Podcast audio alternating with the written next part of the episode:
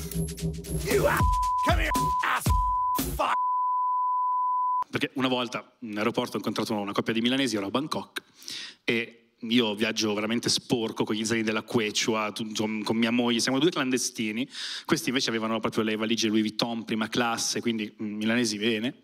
Ci vedono, vogliono familiarizzare con noi perché cercano italiani, no? In Asia.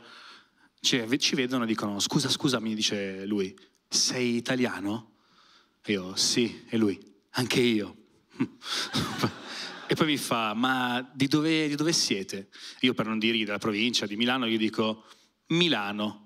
E lui con gli occhi a cuoricino, la faccia da labrador, proprio, chiedilo anche a me, chiedilo anche a me, chiedilo anche a me. E io per educazione gli dico, e voi di dove siete? E lui giuro mi risponde così, noi siamo di Porta Venezia.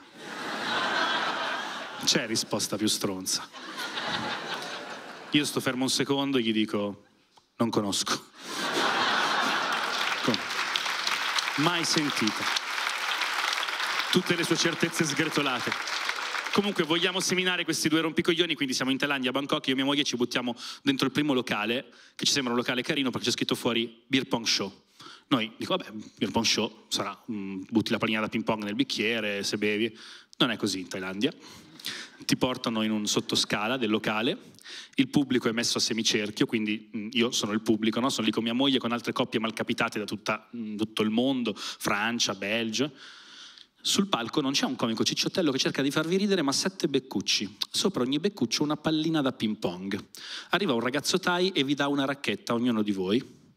E si apre il sipario e adiacente a ogni pallina compare una ragazza completamente nuda, con il fisico di Roger, l'alieno di American Dead, per chi se lo ricorda.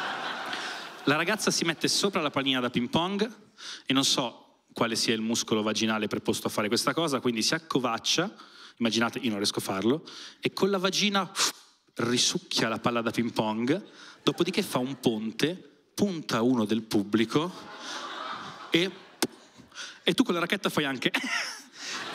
lo fai, è un, è un riflesso condizionato, lo fai.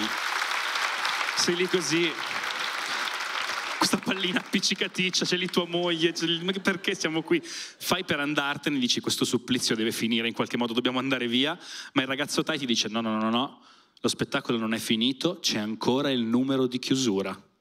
Ora, siamo d'accordo tutti quelli che sono qui stasera che se una ragazza sa sparare palline dalla vagina, quello è il numero di chiusura. Cioè, non ci può essere niente di cosa ci può essere di più di sapere di questo talento. Cos'è? Però tolgono le palline da ping pong, quindi fai un sospiro di sollievo. Ti tolgono anche le racchette, fai un altro sospiro di sollievo, ma rientra il ragazzo Tai e stavolta ti dà dei cerchietti. Sopra dei cerchietti dei palloncini fluorescenti. Dici, boh, sarà una coreografia, spegneranno le luci.